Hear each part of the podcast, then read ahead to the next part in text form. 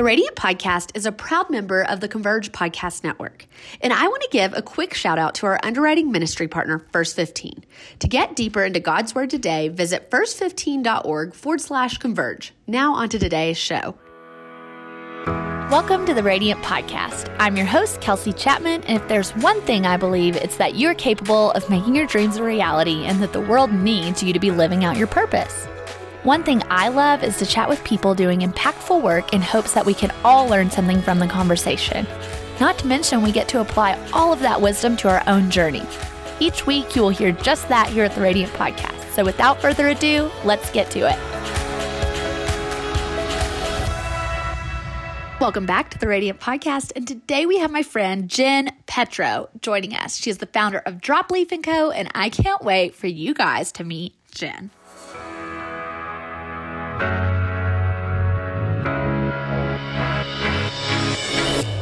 Hey, Jen.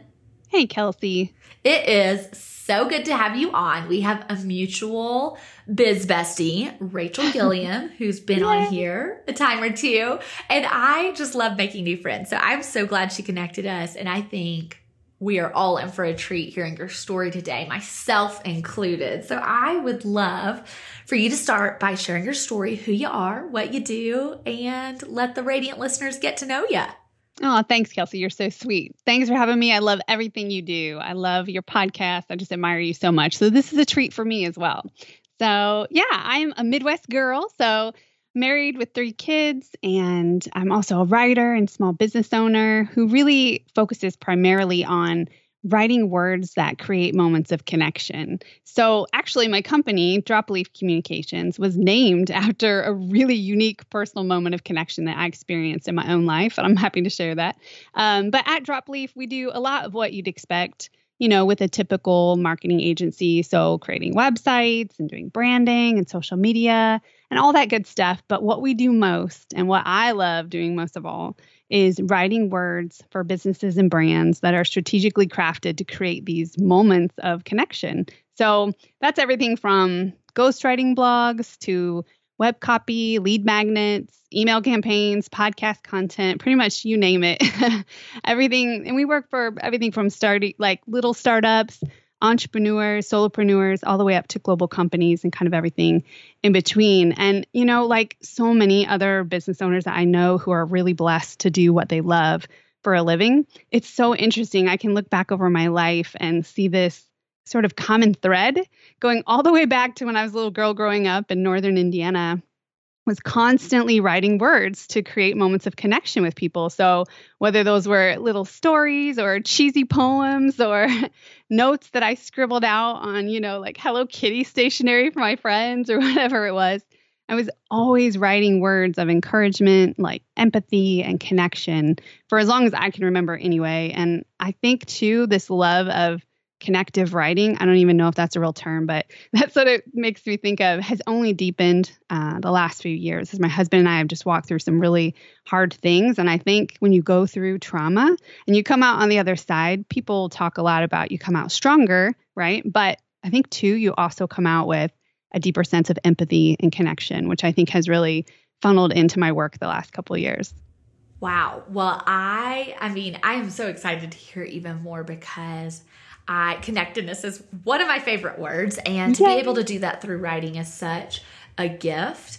And I know that you've had to really learn that the hard way. So I would love for you to tell us about how you started your business, what brought it to life, what inspired you, and kind of the story behind that, both in your business, your professional life, and your personal life. Yeah. So I had been working in marketing communications ever since I graduated from college and um, really loved what I did. I always had great jobs. You know, you meet people who start businesses because they hated their jobs, but I always really loved my jobs. I was marketing director in house at different places and worked at an agency and some things like that. Um, but I was always side hustling because I loved what I did so much.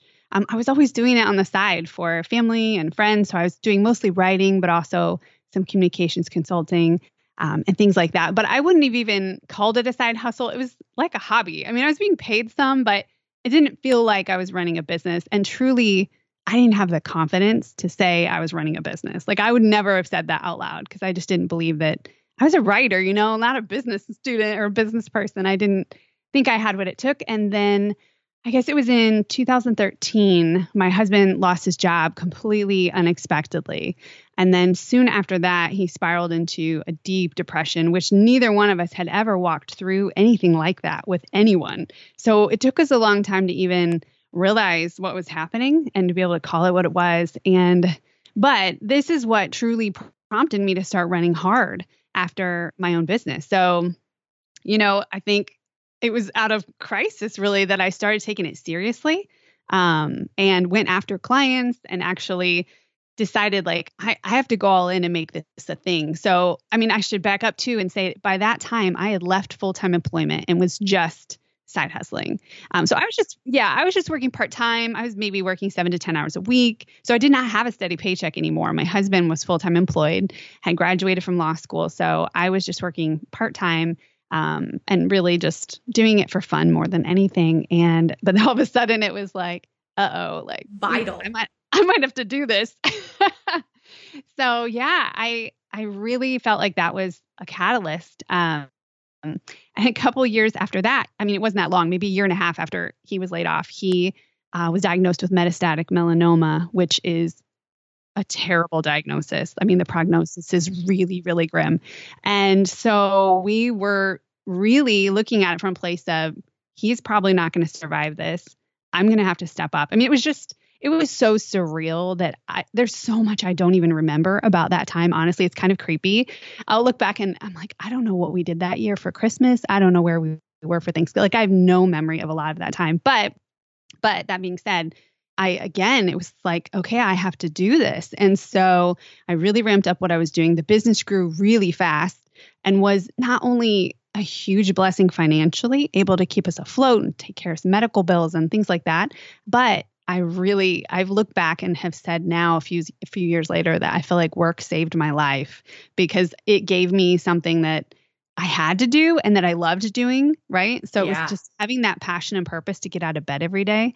Um, and then, long story short, right before Paul went through a massive surgery to remove most of the lymph nodes in his body um, and a major, major drug treatment that would have rendered him pretty much in bed every day, we sought like our fourth opinion on the cancer. And really, we only did it because friends of ours had nudged us to go to a hospital that they had received really good care from out of state.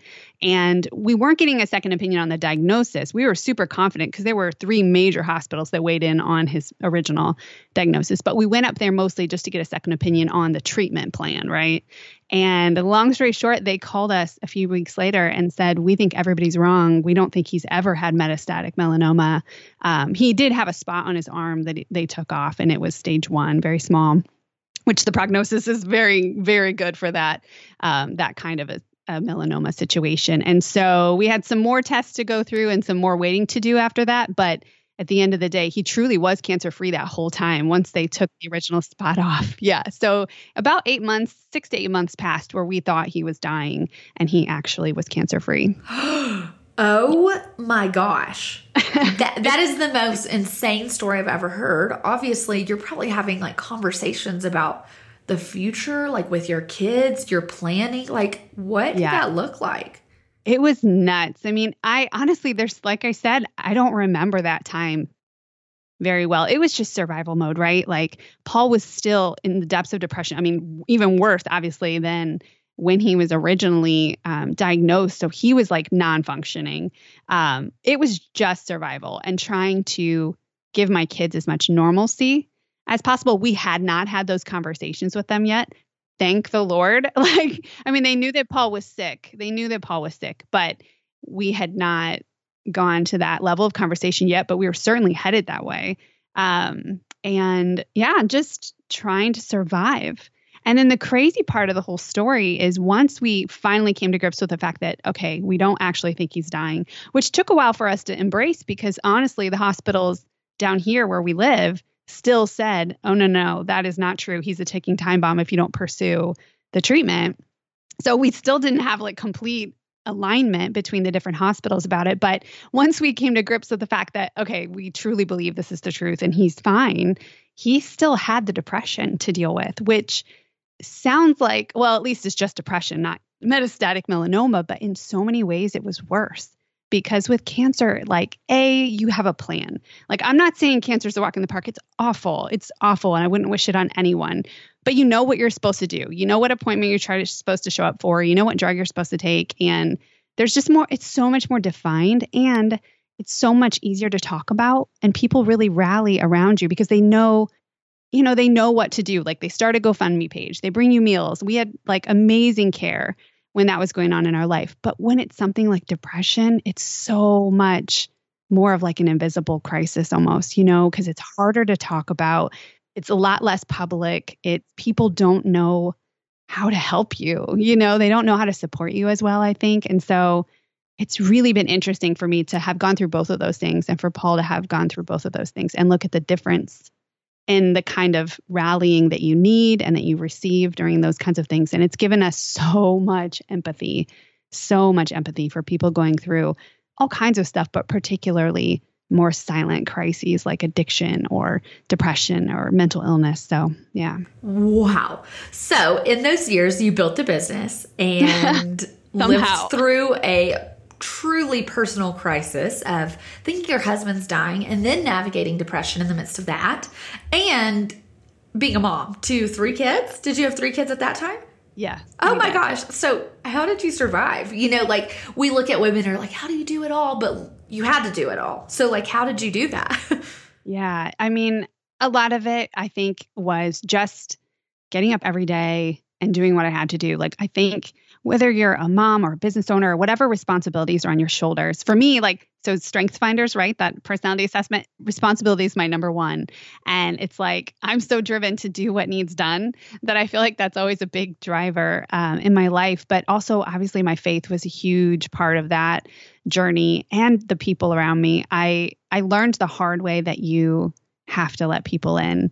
And I'm an Enneagram 4 with a strong 3 and I feel like the three in me made it really hard sometimes to be vulnerable and to share the needs that we had and what was going on. And so, really, for a long time, especially before the cancer hit and it was just the depression, I was showing up every day to work or to church and people that cared about me and putting on a happy face and then crying the whole way home. Do you know what I mean? Like, I just wasn't willing to put down that facade of things are great, it's all good. and this experience absolutely shattered that part of me, which is beautiful um, because I've learned the beauty and the value of inviting people into your pain and sharing and just um, allowing people to take care of you. And it was a hard lesson to learn, but I feel like it has grown me and stretched me so much. It's incredible. I, I can imagine. So, what did your husband's journey look like after that diagnosis, and how did y'all kind of recover? And how did you carry on? I mean, was there ever a time in your business that you were just like, okay, now that this is kind of over, I'm tired, I need a break, but then I have all these clients? Yeah, yeah, for sure. I mean, part of part of how I was able to kind of sustain that is it's not just me. So it's me, and then I work with a collective of creatives. So there are 12 of us who work together regularly, and I'm able to call in when I need help. And part of that is people who have expertise outside of my own. So developers and designers, um, being able to collaborate on projects. But I also work with other writers and project managers. And so there were times where I literally just had to lean into the people I work with and say, I can't go to this meeting. You have to go without me. Or I can't finish this project. You have to finish it. And that, I mean, I work with amazing people who are not only so good at what they do, but they're just so passionate and kind and just amazing people. And so that for me was a huge um, lifesaver, as well as just the women in my life who I finally did let in, right? Who were able to pour into me and who I was able to reach out to and just say, I don't want to even get out of bed today. Like, this is too hard. I'm done. Yeah. you know? Um, and for Paul, a big part of his journey um, was definitely letting people in, but also therapy. I mean, I, we would have never even considered therapy something that we would do. Like it just wasn't a thing in our life. And now I'm like, everyone I know should be doing therapy. yeah, totally. Like it's my favorite thing on the planet. Like I will never not do it. But we didn't ever seek counseling or therapy for anything in our life before that. And definitely could have, should have, right? Um, and so this crisis was precipitated us seeking out a counselor. And it took a while to find the right one. But once we did, it was so integral in healing from this trauma. And we continue to see this person. And he also is a practitioner of EMDR. Yes. Um, you're familiar with that, but uh-huh. holy cow, EMDR is amazing for processing trauma and um, all kinds of things. But that, for my husband in particular, absolutely, I believe, saved his life in so many ways and definitely saved our marriage. And I mean, there were times where it was so bad that our marriage was in trouble. And uh, EMDR was amazing and counseling as well. So I am a counseling junkie and yes. I, um, you know, my husband has done EMDR this year and I, I'm like, me next, you know? so uh, I've, I've heard only great things. But man, I mean, thank you for your transparency and sharing that because I think we have so many listeners. Obviously, your story is probably the extreme version. Hopefully, we're not getting more people diagnosed with metastatic melanoma you know uh, you know i would hope that's a rare situation that's insane and it not yeah. be you know, true. But all that to say, I think your story is so comforting to someone who feels like they're navigating a personal crisis and trying to juggle all the things um, to kind of stay afloat. I mean, running yeah. a business is hard enough, not to mention, you know, probably being the primary parent during that season, keeping your household afloat and walking with your husband through the most grueling season of his life, which then translate to yours. It sounds like community was pretty important in that. And obviously you had to like learn to let people in. But how did you find this community? Because I think that's something I love to chat about here on the Radiant podcast we all need community, but I was just with a friend this weekend and she's like, I never see friends. Like, my life is work. How did you yeah. make time for that? How did you cultivate that? Because I would guess that you cultivated that community for years and then they came in strong when you really needed them. But I mean, yeah. it probably yeah. came with a lot of prep work of cultivating the people that would be there for a long time coming. Yeah, for sure. And I, I feel like I had at the time very few friends who I was was super vulnerable with and and where we had that level you know of of vulnerability and trust and someone you can ugly cry in front of. Um, because i had played it distant for so long i definitely had lots of friends but i didn't have a ton of them that i felt like i could call in the middle of the night. I'm sure i could have but like i i wouldn't have let myself do that right?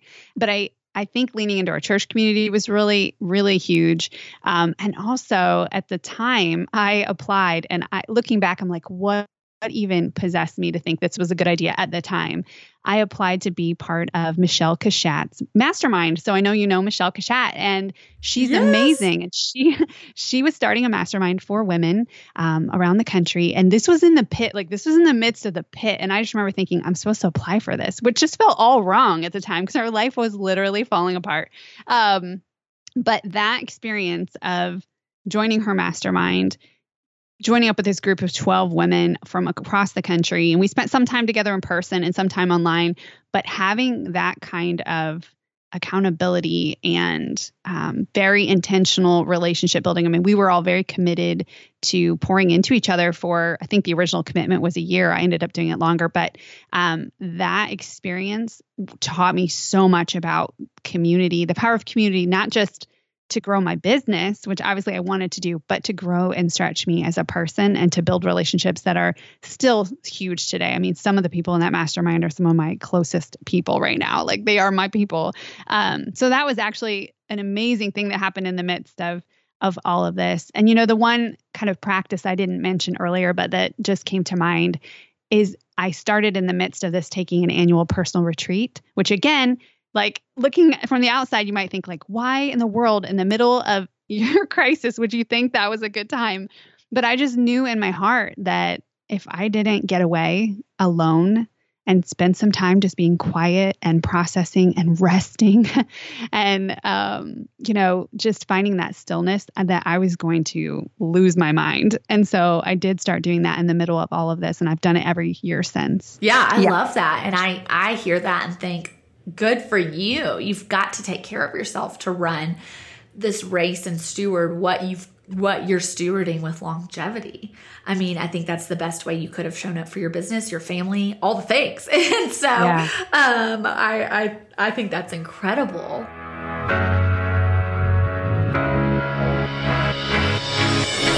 You're listening to the Converge Podcast Network, and now a message from a network supporter.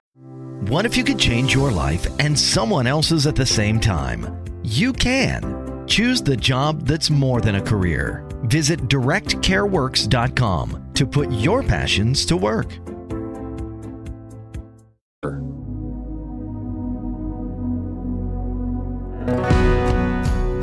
Do you deal with stress and anxiety throughout your day? Do you find yourself on your phone constantly?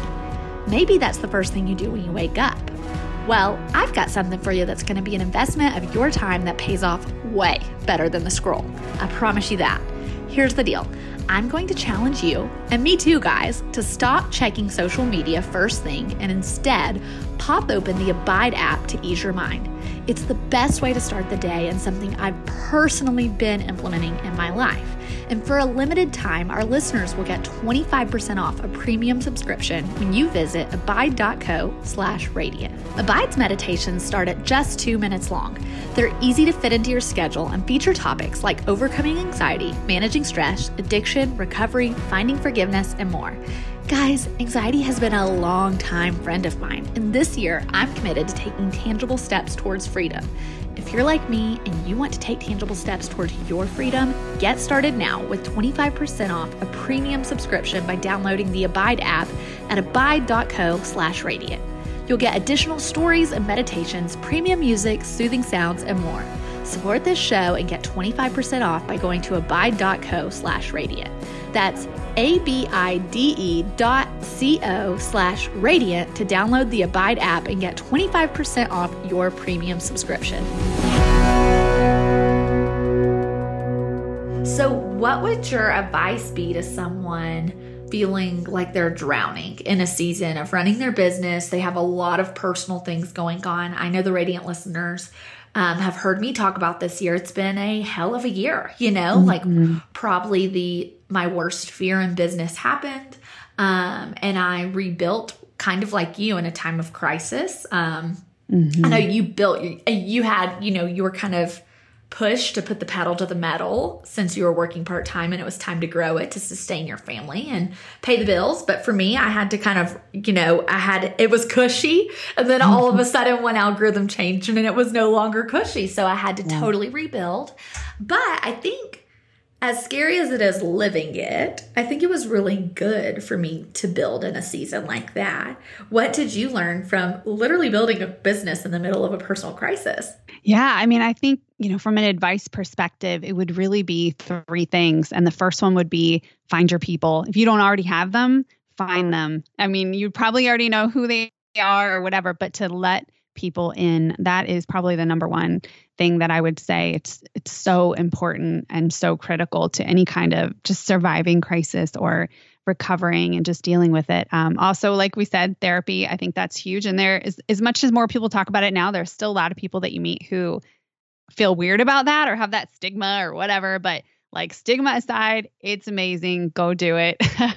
um, and it takes a while sometimes to find the right person for sure. And so I always tell people that like it took us four or five different counselors to find the right fit. And we knew it when we found the right person. And so I think that's important. And then the third one would just be to take good care of yourself, which I know the word self care is like, ugh, it always makes me roll my eyes because it's so over overdone and it means so many things to different people. But I think really just embracing the fact that you have to love yourself well during these periods because you just you won't make it otherwise you absolutely have to and that looks different for everyone you know, for some people that might be they need to go out with girlfriends a couple nights a week and just blow off steam or whatever. Other people might need to be alone. I mean, we're all different and we all find rest and rejuvenation and recovery in different ways, but really thinking through what are those ways for you in particular and making them a priority, making them non negotiable. Not like, hey, when I finally get some time, I'll do this and take care of myself, but like, no, I'm doing this. I don't care what else has to wait.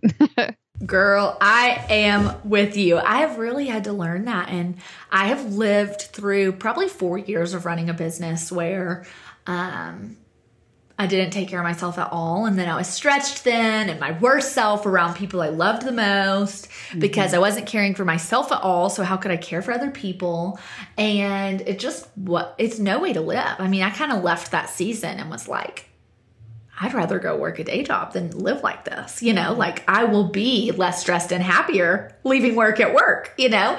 Um, and I, I personally love to work. So I really struggled with turning off and stopping. You know, my husband would say, Kelsey, like you need a different hobby than work. I think even the first episode of the Radiant podcast is with Jordan Dooley, and we're like 25 at the time. I, I was I was like 26 or 27. She's probably 23 and she we both are speaking about this like it's normal and we're like yeah we probably stopped talking at stop working at about 10 o'clock at night and i i actually was listening re-listening to that episode to like retitle it or recreate a graphic to make it, you know, click, you know, something like that. And I was like, oh my gosh, what were we thinking? We were talking about this like it was normal. And I certainly have those nights, but it it was very normal for a very long period of time. So uh, was there ever a moment where you were stretched so thin that you were like, oh my gosh, I I mean it it sounds like the obvious answer is yes, given the season you had to navigate. But that you were like, I literally, self care is not an option anymore. I am the worst version of myself, and everything else in life is going to suffer if I don't do this. Absolutely. I mean, I remember one, the story that just popped into my mind. I was driving the kids to a co op that we were in at the time. And so we were homeschooling at the time. And they, I got a text message or an email message or something that uh, it was Valentine's Day was coming up and I, mean, I had like a week's notice, but it was from one of the teachers and she said, you know, hey, like don't forget the kids should bring in Valentines and maybe little treats or whatever. Which okay, not a big deal. Like run to Target and get a box of Valentines. I remember just sobbing. I was like, in my mind, I was like, I, I can't do that. Like I I mean, that just shows you the frame of mind that I was in. Like, I just remember thinking, that's too much. That's, I can't do that. Like, I literally like felt like it was going to break me, which sounds crazy, but I was, I was that stretched and that absolutely dry, right? Like, just dry in every way that, um, I felt like even something small was going to literally shatter me into a million pieces. And so I remember that was a wake up call for sure. That I totally, totally, totally can relate. It's those moments that feel like the most extreme. And so I 100% get it. So, what, you know, you obviously had this insane season. What have has the last year or what has this most recent season looked like? Um, what came next after kind of realizing, oh wow, he is cancer free. Now we've got to get out of the trenches of depression and we've got to kind of recreate a normal semblance of life. What did that look like for your business? What has this most recent season looked like? So I, on my last personal retreat, which I took in the fall of last year, um, the word that really came to mind for 2018 was just recovery. Like I feel like I just slowed down last year, and the achiever part of me and you know the perfectionist part of me too. It's that was hard because I I don't like to slow down. I like to constantly be in growth mode, and I love what I do. So, like you said, like working till ten o'clock, right? I love what I do, and so I had to really force myself to slow down, um, which wasn't easy, but it was so needed. And you know, Paul continues to get healing, and I feel like depression is one of those things for many people. I know it's different for everyone, but it's probably a lifelong thing. It's something that he just has had to learn all kinds of ways to cope it cope with it and to just recognize like when he starts to feel like he's slipping into a funk he can now recognize that right away. And he knows like okay i feel funky. Like i need to do the things that i know are going to get me right out of this. So for him it's things like exercise and eating really healthy and playing guitar and the things that fill his soul right? So he's learned so many things that have been helpful in his own journey outside of therapy of just like what are the things i need to do to take care of myself and to be more in tune with how I'm feeling emotionally and then adjusting accordingly. So that's been amazing to watch his journey um, and watch his growth coming out of this. And I, I've definitely used the, this analogy before, but I feel like when we were in the pit of all of that, it was like being in a dark, pitch black cave, right? Like you're in the heart of the cave. You cannot see a thing. You can't even see your finger in front of your face, and you don't know which way is out. And I think the last two years have really been like, okay, we saw we could tell at one point like which direction the entrance was because you could see like a little bit of light coming in. So at least you're walking in the right direction but it's still dark and it's still a little bit scary right? And i have said before that i felt like this year 2019 was the first year where i felt like we are not in a cave anymore. Like we can see where the cave is from here like so it's still there.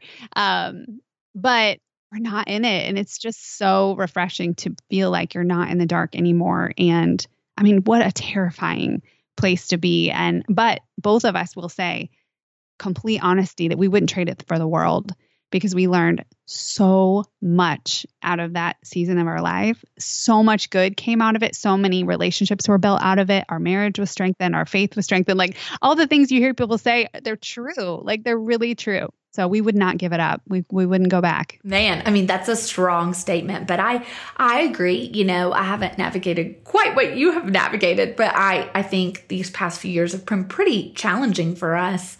Mm-hmm. Um, we just had so many unforeseen circumstances that we would have never predicted mm-hmm. going through, but I would never take them back. And it's been hard, but getting to the other side, seeing the light at the end of the tunnel, it's like, whoa, who we are is so much, we are so much stronger than we ever would have been.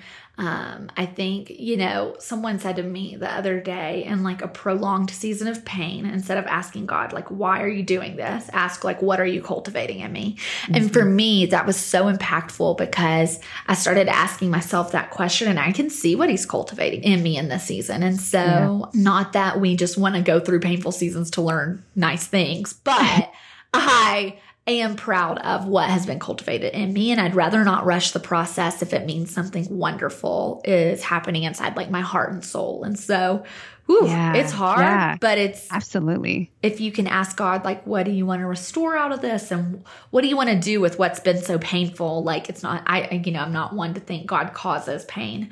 Um, but what do you want? I know you can turn anything for your good. So, like, what do you want to do with this? Help me, yeah. you know? And yeah, so and will use it. Yeah. yeah, will so use it. We have seen so many things happen where it's like, oh yeah, that makes complete sense. Like sitting across the table from a complete stranger or someone I meet, and within five minutes, I find out that you know their husband's in the pit of depression and they've never told anyone and they don't know what to do and they're terrified or you know things like that have happened over and over and over again to us where we're like okay like we are supposed to be the ones here talking to you right now. So, yeah. yes, yes. Oh my gosh, Jen, I could talk to you all day long. So, I would love for you to also share about like what you're doing with DropLeaf, how, DropLeaf, how that's evolving. You know, I don't know about you, but my business always evolves, and so um, I love hearing kind of I love hearing about that evolution because I like to normalize that for our listeners. We have so many people with various dreams, and then when their dream goes a total different direction than they planned, they're like, Oh, did I waste all that time? And often the answer is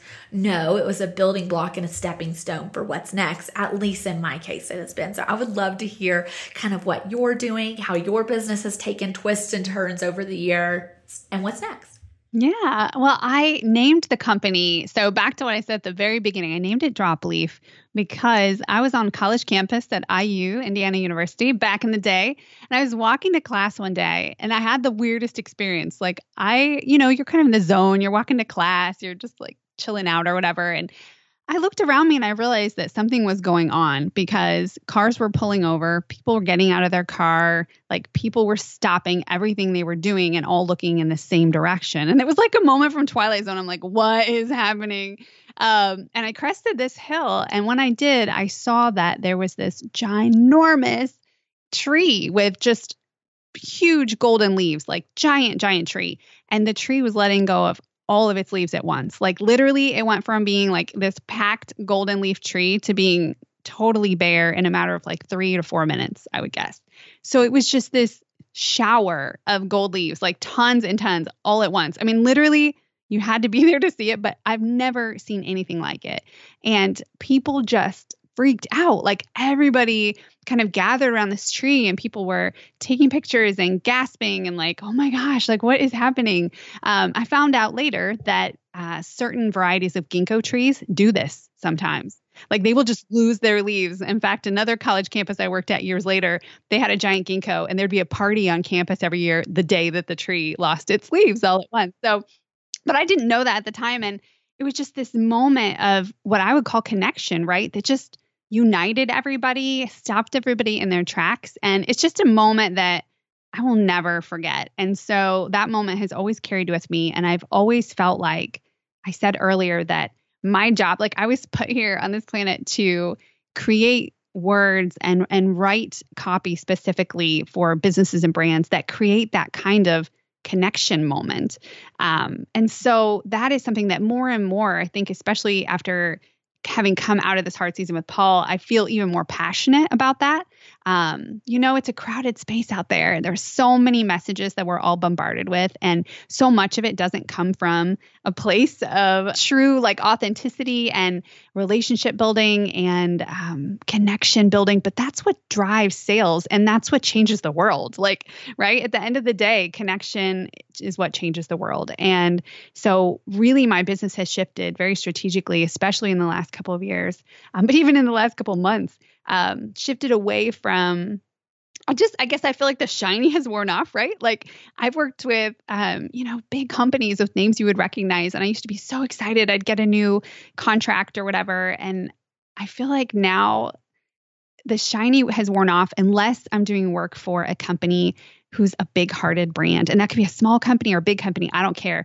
But companies and entrepreneurs who want to leave the world a better place and they care about the work they're doing and they really care about their clients and customers and they want to build meaningful relationships, not just have transactions. And so for me, coming in and being able to write content for them that is meant to strategically connect with who their ideal customer is, right? And change them on an emotional level and really um, build that connection, which is going to benefit them in the long run, obviously, because it's going to build those client relationships and impact sales conversions and all that good stuff that business owners want. But for me, it's just so rewarding to be able to come in and um, you know, learn about who the ideal client is, really get inside their heads, learn about what keeps them up at night, you know, what is their what are they passionate about, what are they terrified of, and all those kinds of things, and be able to write copy that resonates with them at the heart level instead of the head level. So for me, that is a challenge and a joy and a gift and my favorite thing to do. So that is how it's shifted in the last couple of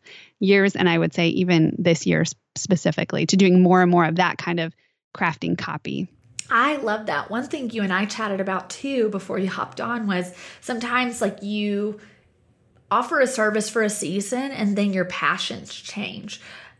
Can you tell us like why it's okay to like redirect and evolve and drop a few of your services to focus on something that really you realized out over time of implementing a variety of different things. Wow, this one's my favorite. This is what I love.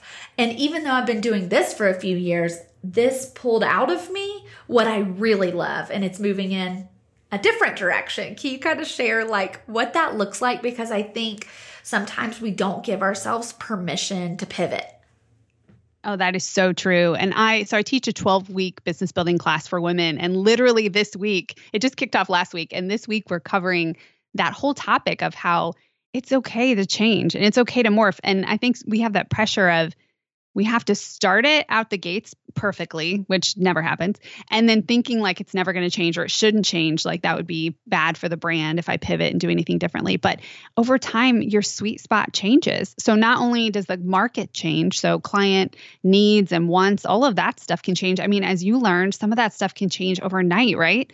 Um, it's crazy. Um, but also you change as a person, as an entrepreneur, a business owner, your heart changes, your your life changes, your own um, priorities and all kinds of stuff is going to shift and grow. It just is. That's human nature. And so constantly being open minded and open handed with your business um, and your business model and just thinking through what is the best fit for my life right now? What's the best fit for my ideal clients? You know, the people that I really want to work with. Um, it is okay to change. And I think the, the companies that do the best are the nimble ones who do pivot. Like they're willing to listen to themselves, listen to the market, listen to their customers, and always be on the lookout for that. And I mean, anytime you can stay in your sweet spot anytime you can really hone that to where you're operating in your highest point of contribution some people will call it that right greg mckeown talks a lot about that in his awesome book essentialism right so it's like finding that sweet spot, right? Where you're in the zone, where you're getting the most satisfaction and joy out of your work. And um, the more you can do that, the better you're going to serve your clients and the better you're going to feel about everything you're doing. And it's so counterintuitive sometimes because that can mean getting really small or getting smaller about the things you offer and the work that you do. But in the long run, the growth potential I feel like is so much higher. But it's a scarcity thing you have to overcome. For me, definitely there's that scarcity mindset of, okay, if I stop doing these kinds of projects or stop serving these kinds of clients, what's going to happen? Like, is my workload going to drop? Is my income going to drop? You know, it feels scary, but I rarely see when people make that pivot to be more in their sweet spot. I have hardly ever heard, if not ever, have I heard someone say, like, oh, terrible decision. Like, it's almost always the opposite where they're yep. like, the best thing I ever did.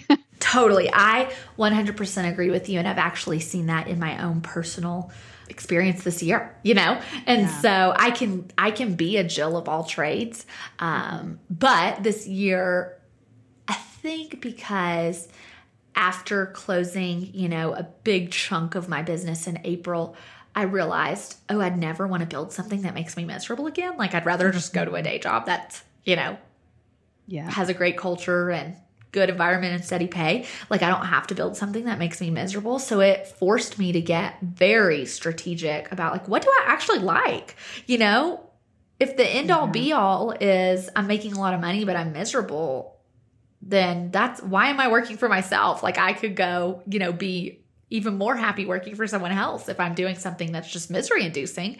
So, or or just something that doesn't set my soul on fire. And so I had to really get clear on like what do I want?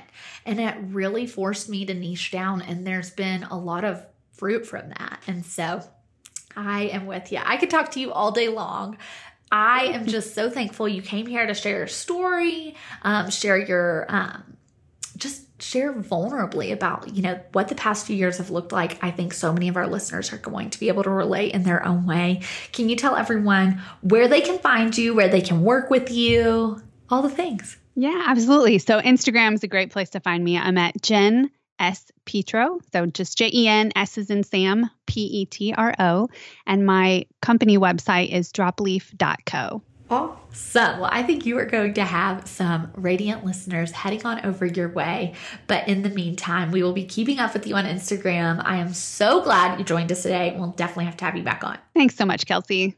Hey, don't go yet. I would love it if you go over to iTunes right now and leave a review. I love hearing your feedback, and it really makes a difference in getting the Radiant Podcast name out there. And while you're at it, why don't you subscribe and then share this episode on Facebook or Instagram or wherever your social media platform is of choice? Lastly, I'd love to keep up with each other. Come find me on Instagram at Kels Chapman and let's get to know each other.